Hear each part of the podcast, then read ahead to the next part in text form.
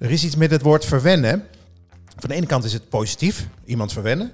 Maar als je een kind verwent, een verwend kind, dat is niet positief. Nee, dat gedrag dat vinden we alleen maar heel naar. En er komt bij dat het woord, in het woord verwennen zit niet voor niks het woord wennen. Dus een kind went er kennelijk ook aan. Oké, we gaan het vandaag hebben over verwennen. Hoe doe je dat? Hoe doe je dat vooral niet? En wat uh, kweek je ermee? Je luistert naar de 018 Bennis en Podcast. De podcast over de ontwikkeling van kinderen tussen de 0 en 18 jaar. De podcast wordt gepresenteerd door twee vaders. Steven Pont, ontwikkelingspsycholoog en systeemtherapeut, oprichter van het internetplatform 018. En voormalig journalist Martijn Bennis, tegenwoordig directeur van het ANP.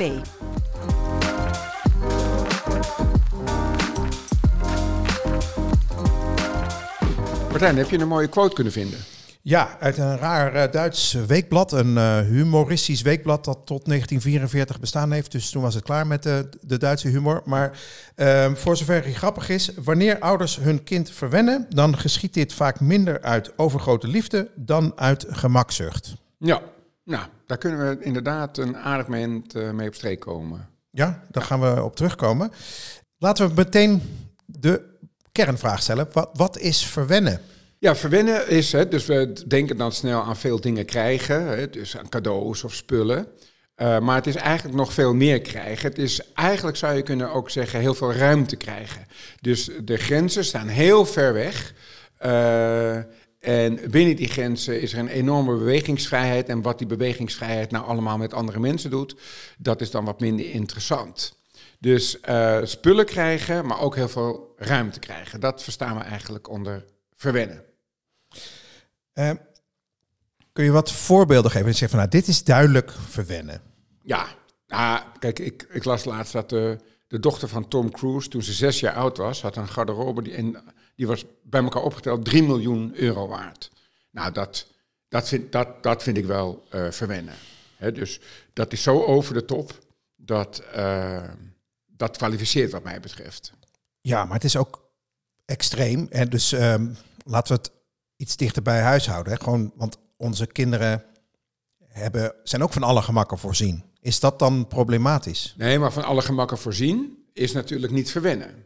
He, dus kijk, laten we vooraf stellen dat er niet een duidelijke grens is. Wat de ene goed verzorgd noemt, noemt de ander verwend. He, dus van ah, zakgeld, onzin, je moet gewoon werken voor je geld. He, dus die vindt het krijgen van zakgeld al uh, verwend. Dus we hebben allemaal ons eigen normen- en waardesysteempje. En daarbinnen uh, maken we dan besluiten over of iets verwend is of niet. Dus dat, ten, dus dat ten eerste. Maar waar het eigenlijk op neerkomt is dat we hebben, toen we het over leren hadden, hebben we het gehad over dat kinderen veel leren door trial and error. He, dus het missen en gissen en missen. Dus je probeert wat en dan loop je ergens tegen aan. En als dan heel veel wordt toegestaan, Dingen stuk maken, blaren, schreeuwen, gil, weet ik. Heel veel wordt toegestaan. Of ik wil dit en dat je het krijgt. Het, het beroemde snoepje in de, snoepzakje in de supermarkt. Dat als je maar je, je, je mond opentrekt, dat je dat ook nog krijgt. Dus die ruimte die je inneemt, dat die enorm groot is. En als daar dan nergens een, uh, een grens aan wordt gesteld, of niet in voldoende of snelle mate dan kweken we dus zelf de enorme ruimte die we die kinderen natuurlijk geven. En uh, kinderen hebben recht op ruimte, hebben recht op veel ruimte, maar ze hebben ook recht op onze weerstand. Ze hebben recht op uh, tot hier en, uh, niet, niet, en niet verder. En waarom?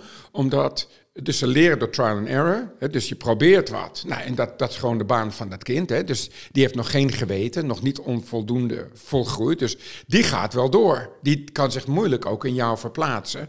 Omdat ook de morele ontwikkeling nog niet helemaal uh, volgroeid is. Dus die denkt niet, ja, ik kan dit wel doen, maar dat kan ik eigenlijk niet maken.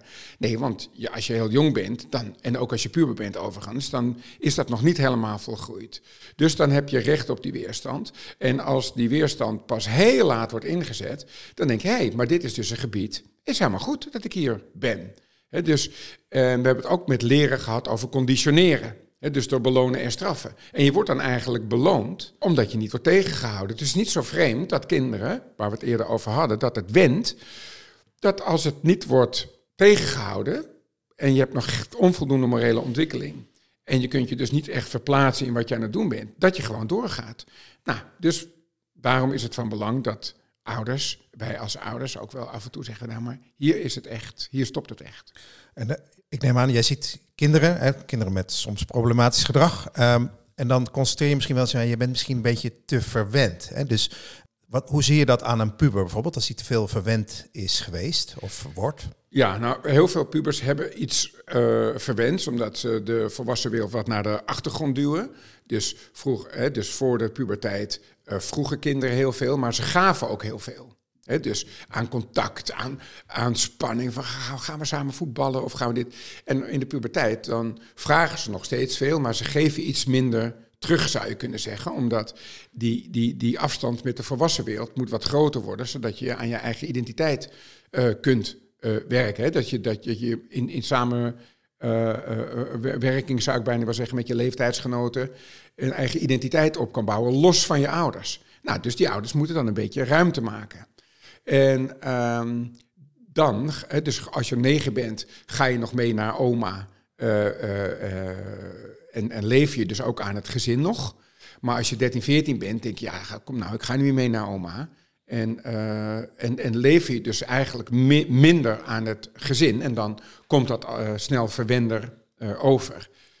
Dus dus ouders van pubers, uh, die misschien af en toe denken, wat is het uh, verwend uh, joch, ja. die, die moeten ook weer dat een klein beetje relativeren, want het hoort bij ja, die levensfase. Precies. Kijk, als je kinderen consequent verwendt, wat voor een volwassene wordt dat dan? Dat worden ingewikkelde volwassenen. Het, dus we weten, dus die hebben weinig zelfstandigheid bijvoorbeeld. En ze zijn niet ingetraind, om het zo maar even te zeggen, op de wederkerigheid. Dus ik doe iets voor jou en jij doet iets voor mij. Dus ze hebben geleerd dat ze heel veel krijgen, maar niet zoveel hoeven te leveren.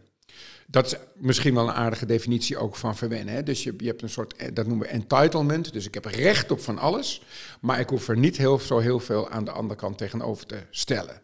Dus bij pubers is dat eigenlijk inherent, want dat, ja, dat dat is niet zozeer dat ze allerlei dingen krijgen, maar dat ze eigenlijk niet zo heel veel teruggeven. En we zien andere dingen. We zien bijvoorbeeld dat woedebeheersing op latere leeftijd moeilijk wordt. Omdat je niet om hebt leren gaan met, uh, uh, met die grenzen. Dus die impulscontrole is niet echt lekker ontwikkeld. Uh, we zien ook mensen die last hebben van autoriteit.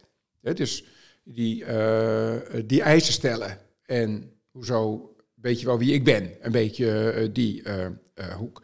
Mensen die bijvoorbeeld ook vaak de schuld bij anderen leggen.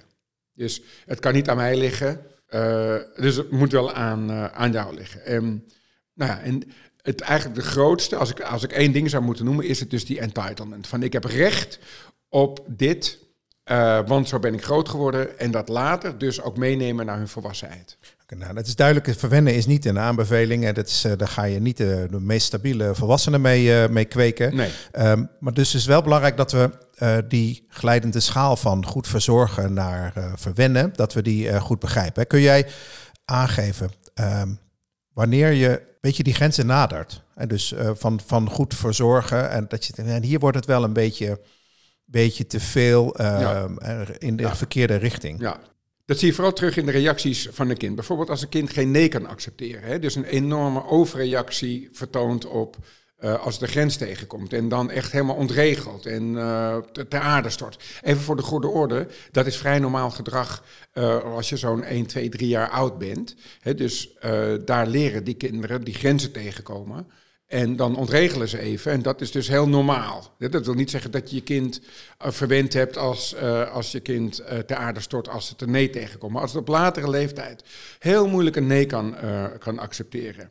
Of als het dingen die jij doet, die jij bijzonder vindt, als die eigenlijk heel normaal worden gevonden. Of bijvoorbeeld als ze chagrijnig zijn als iets niet doorgaat of ze, als ze iets niet krijgen. Dat ze, dat ze proberen jou een slecht gevoel over jezelf te geven. Van hoe kan het dat jij uh, mij dat uh, niet uh, gunt? En ja, uit, uiteindelijk moeilijk accepteren van tegenwind, zou je kunnen zeggen. Dus dan weet je als ouder, we moeten een beetje gas terugnemen. Is dat, is dat, um, is dat mogelijk? Hè? Ah, want het zit natuurlijk ook in ouders. Dat ze... Zeker. Zeker. nou, wat er in ouders zit, is een soort patroon. Hè? Dus wat ik dan wel zie, is dat het, doel is natuurlijk niet verwennen. Dus het idee is, als ik jou nou de dingen geef die jij wil, dan geef jij mij wat ik wil en dat is samenwerking. Dus als ik zeg het is zeven uur, we gaan naar boven, dat jij in de houding springt en uh, naar boven loopt. Dus je hebt gedurende de dag verwend, dan denk je, nou, ik heb nu toch wat een en ander opgebouwd aan redelijkheid, hè, omdat ouders soms iets te vaak denken dat een relatie met kinderen redelijk is, en dat is het per definitie niet. Um, en, en dat ze denken, ja, maar ik heb dit en dit allemaal gedaan, dus we gaan nu naar boven en dat de kinderen uh, dan uh, onmiddellijk volgen. Wat vervolgens uh, volgt is woede, is woede. En ik ouders ach, niet moeten doen. En om dat goed te maken, verwen ik je weer een beetje. En dan kom je dus in een soort spiraal terecht, waarin je steeds meer eigenlijk samenwerking bij je kind probeert te kopen. En daarom is het ook van belang, eh, als je denkt van hé, hey, hoe kan ik mijn kind nou laten ontwennen, ontverwennen moet ik eigenlijk zeggen, is dat het dus ook altijd bij onszelf start. Van hé, hey, wat, hoe, hoe, hoe is dit zo gekomen in dit patroon dat wij samen hebben? En niet alleen maar ik heb een verwend kind, maar uh, dat heeft helemaal uh, nooit iets met mij te maken. En dan moet ik wel een kleine kanttekening, je hebt zoiets dat noemen we een oppositionele gedragsstoornis. En uh, dat zijn kinderen uh, die dus ook heel moeilijk hun grenzen kunnen accepteren, maar dan heb je het echt uh, over een stoornis. We hebben wel geprobeerd, of er is in 1989 geprobeerd, het Spoiled Child Syndrome, hè, dus net zoals we ADHD hebben en ADD en al die, hadden we ook bedacht, of ik niet, maar hadden mensen bedacht, al heel lang geleden. En dat is niet doorgekomen. Dus het is niet echt een, een, een, een, stoornis in die zin. Wat niet wil zeggen dat het geen probleem is natuurlijk. Een beetje een verstoorde relatie. En het, als ik het zo hoor, is het een beetje te veel economie in de ja. in de relatie brengen. Ja, dus dat, je, dat jij ook denkt dat je entitled bent, dat jij recht hebt opgebouwd op samenwerking met je kind. En als je dat dan niet krijgt en die onredelijkheid weer vertaalt in wrevel of in ergernis of in, weet je, uh, maar daarmee doe je eigenlijk alsof je kind uh, al een volgroeid wezen is. En dat is het niet. Vandaar dat de relatie per definitie niet redelijk is, omdat je niet met een redelijk medemens te maken hebt. Wel met heel lief en aardig en, en over, overlaat met liefde. Maar redelijkheid is kinderen nog niet helemaal gegeven. We hebben heel veel ouders uh, uh, die krijgen verzoeken van hun kinderen. Um, ik, ben, ik wil naar de McDonald's, mag ik een tikkie sturen? Ben je dan aan het verwennen? Zegt, nou ja, stuur maar een tikkie. Nou, kijk, als er gevraagd wordt, stuur maar een tikkie. En dat kind, wauw, weet je wel, ik kreeg het. Dan, is, dan heeft het waarde dus dan, dan heeft het waarde gehad. Het is wat anders dan, laten we zeggen, je krijgt gewoon dat tikkie. Zo van, natuurlijk betaal jij dat. En op dat moment uh, uh, is het speelveld waar ik mee begon, je krijgt eigenlijk te veel. Dat, dat, en dan krijg je gewoon te veel, terwijl je dat normaal aan het vinden bent. Dus uh, als jij dan terug kan uh, appen, lieverd, ik hoop dat het smaakte, maar dit keertje even niet. Hè, dus, nou, en, en een kind komt niet briesend thuis, dan heeft het dat even geprobeerd en is mislukt. Nou ja, prima. En dan is het, je, is, het je, is het je grens even tegengekomen.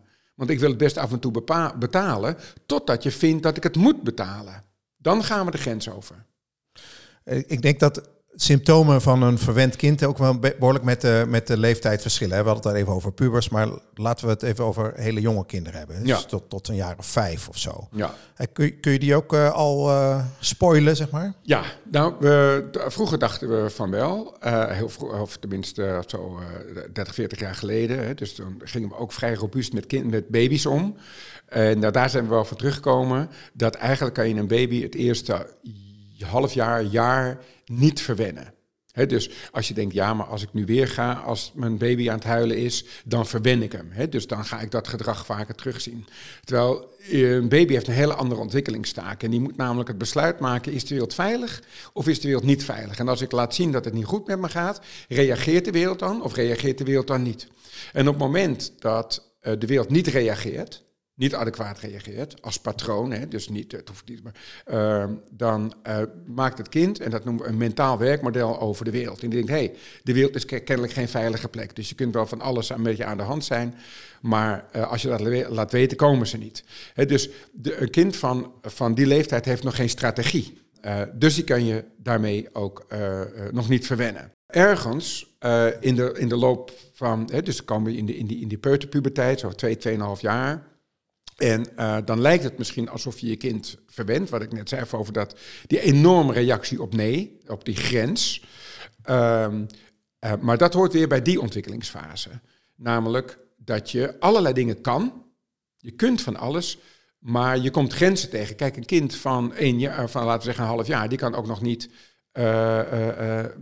uit het raam hangen. Maar een kind van twee, tweeënhalf natuurlijk wel. Alleen die, kent, die snapt het gevaar nog niet. Dus die begrijpt niet waarom hij bij dat raam wordt weggehaald. Nou, wij ook. Als ik jou iets ergens in beperk, maar je hebt geen idee waarom, dan kom je ook in opstand. Nou, dat doen die kinderen van 2, 2,5 ook. Dus dat heeft niet zozeer met uh, uh, verwennen te maken. Maar waar ik wel altijd in geloof, is dat, dat als ouders uh, eerlijk naar zichzelf kijken, dat ze dan denken, ja, ik ben mijn kind wel aan het verwennen. Wat totaal iets anders is, ik ben niet tegen verwennen als incident. Dat is nou namelijk de pret van verwennen. Dat een kind, echt waar? Echt waar? Gaan we dat doen? Of krijg ik dat? Dat is de positieve kant van. Dat is de positieve kant, want dan uh, uh, begrijpt een kind dat de waarde van datgene wat je krijgt, en is het niet entitled. Natuurlijk krijg ik dat. Dus op het moment dat je dat merkt, dat een kind dat soort dingen normaal gaat vinden, van ik stuur een tikkie op latere leeftijd en natuurlijk betaal je dat voor me, op dat moment wordt het tijd om je, je, je voet een beetje van het gaspedaal af te halen. Nou is er in Nederland wel een beetje armoede, maar we zijn geen arm land. Hè? Dus uh, vind jij verwennerij een groot maatschappelijk probleem in zijn algemeenheid bij, in, in, in Nederlandse huishoudens? Die zegt van ja, we, we zijn te verwend met z'n allen. Nou ja, met z'n allen? Ja, ik bedoel, we verwennen ons kinderen. Ik bedoel, we zijn ja. niet echt materieel beperkt. Nee. Dus uh, we hoeven uh, ja. uh, niet 24 uur ja. op het land te staan nee. om een beetje eten te nee. hebben. Dus, dus, ja. ja, maar dat, is goed dat je dat zegt. Kijk, je kunt heel erg verwend worden met spullen en heel erg tekortkomen met liefde en aandacht. Ik ben een meisje en die had een jas van 650 euro. En die zei letterlijk: Ik lever deze jas zo in voor een middagje met mijn vader. Dus die vader was, ik, dus die was heel hard aan het werk. En, en die was heel hard aan het werk om zijn dochter hele dure spullen te kunnen geven. En dacht, dit is goede verzorging. Terwijl dat meisje wilde gewoon werkelijk contact. Dus werd die nou verwend? Ja, op het materiële wel. Maar ze had duidelijk, kwam de, echt duidelijk tekort gewoon op, op, de, op de relatie, op de band die ze met de vader wilde hebben. En daar is de, de uitwisseling. En die, en die zie je vaker. Het kan misschien niet allebei. En Tom Cruise kan wel 3 miljoen uitgeven aan een uh, garderobe voor ja. zijn peuter. Uh, maar dat gaat dan ten koste van liefde? Dat kan, in dit geval. Hè, dus ik weet, ik, ik, ik, weet niet, voor de rest, ik, ik, las alleen dat van Tom Cruise. Maar in, uh, in dat geval van dat meisje dacht die vader dus, ik ben heel goed bezig. Hè, want die, en hier zien we, daar gaan we ook nog een keer een podcast over maken. over de eigen genoten opvoeding. Uh, en het effect op de gegeven opvoeding. Want deze vader was zelf in armoede groot geworden. En wat hij zelf had gemist, namelijk materiële welstand, dat projecteerde hij nu op zijn dochter. Dacht, ja, dat miste ik op jouw leeftijd. Dus nu heb jij mijn leeftijd van toen. Dus dit mis jij ook. Daar ging dat bij dat meisje helemaal niet over. Die wilde gewoon liever een, uh, een middagje roeien met haar vader. En, en voelde zich dus op dat gebied verre van verwend. He, dus die zag andere vriendinnen die, uh, waarvan de vader of de moeder uh, met uh, dochter naar de bioscoop gingen. Nou, dat, is, dat was voor haar het ideaal. Ja, die historische ballast is een gegeven op zich. Hè? Ja. Dus het, het, het doorgeven of juist het tegenovergestelde doen, dat ja. is een patroon in, in generaties ja. namelijk onuitroeibaar. Ja, ja. En, en dus ga je, je moet oppassen dat je niet gaat verwennen op datgene wat je zelf tekort bent gekomen. Als je het allemaal zo hoort, wat, wat denk jij dan? Nou, vooral dat het als ouder vooruitstruikelijk is. Dus uh, je doet het ene keer goed en dan de andere keer niet goed. Ik, uh, mij is helemaal niets uh, menselijks vreemd. En ik heb dus ook wel eens de de makkelijke weg gekozen. Hier heb je wat je vraagt. Ja, dus, uh, zoals wij allemaal, toch? Ja, en, en misschien ook nog wel eens um, om daarmee iets uh, te bereiken, waar jij het net over had. Hè. Dus uh, dan heb ik zo meteen een puntje verdiend en dan krijg ik, haal ik het weer terug. Dus mm -hmm. de economie in, in de relatie, dat is mij ook wel gebeurd, weet ik zeker. Maar ik denk ook dat ik de neiging heb om als kinderen iets willen, om daar op zichzelf welwillend tegenover te staan, maar dan wel voorwaarden aan te stellen. Dus mijn zoon gaf een voorbeeld van, nou, dan wilde ik een tekenboek. Um, en uh, dan zei ik, van, nou, dat wil ik dan best voor je kopen, maar wat ben je daarmee van plan? Dan ging een gesprek aan van, wat ga je dan doen? Ga je dan iets tekenen? En dus, uh, nou ja, gaat het wat worden met dat tekenblok? Want het beeld van, je krijgt het en dan wordt het ergens neergedonderd, dat beviel me niet. Ja, en waarom beviel je dat je niet? Ja, waarschijnlijk om het, het beeld van een verwend kind. Ja. Hè, dus dat ik dat gewoon niet wil. Hè. Ja. Dus eh, eh, schadelijk eh, voor het kind. En eh, vooral erg vervelend om een verwend kind in je omgeving te hebben. Ja. Dus als ouder probeer je daarmee natuurlijk om te gaan met van nou, de ene kant kan ik het betalen, dat is vaak niet eens het probleem. Eh, maar wat, wat ben ik aan het bereiken met, eh, met, met toegevelijkheid? ja, want die toegeeflijkheid, dat, daar zit hem nou net de crux natuurlijk. Nou ja, ik denk dat jouw verhaal van kijk naar, naar de vanzelfsprekendheid waarmee je kind iets opeist, eh, of de boosheid waarmee het kind reageert, dat dat ehm, heel erg belangrijk is en dat ouders daarnaar kijken, dat ik dat dus ook veel gedaan heb. Dus eh, eh, daarover gesproken, kan je wat concrete aanwijzingen geven voor ouders die dus ja, op dat vlak van verzorging, verwennerij, hè, dus al die vragen die zich de hele dag stellen, hoe ze daar het best mee om kunnen gaan? Ja, nou als ze afvragen hoe, ze, hoe ik ermee om moet gaan, is eigenlijk de vraag altijd: hoe ga ik om met de ingewikkeldheid van het kind? Hè? En als dan inderdaad zegt, ja, ik, heb wel, ik geef wel heel veel toe, dus die gegeven ruimte is wel heel erg groot. Die gaat ten koste van mijn eigen ruimte, hè? want als de, grenzen van de kinderen enorm ruim zijn, ja, dan zitten ze ook vaak op jouw gebied. eh, natuurlijk. Dus, eh, dus dan wil je dat weer een beetje eh, inperken. En het eerste is altijd de vraag, waar we het ook al eerder over hadden, wat is je eigen rol en aandeel geweest? Eh, en om daarop met een officieel woord te reflecteren. En want dan weet je wat je eventueel anders eh, aan kunt eh, pakken. Dus beschuldig niet je kind dat het verwend is, maar kijk naar jezelf van wat, dus wat moet ik doen? Wat, wat heb ik gedaan en wat kan ik nu eventueel veranderen?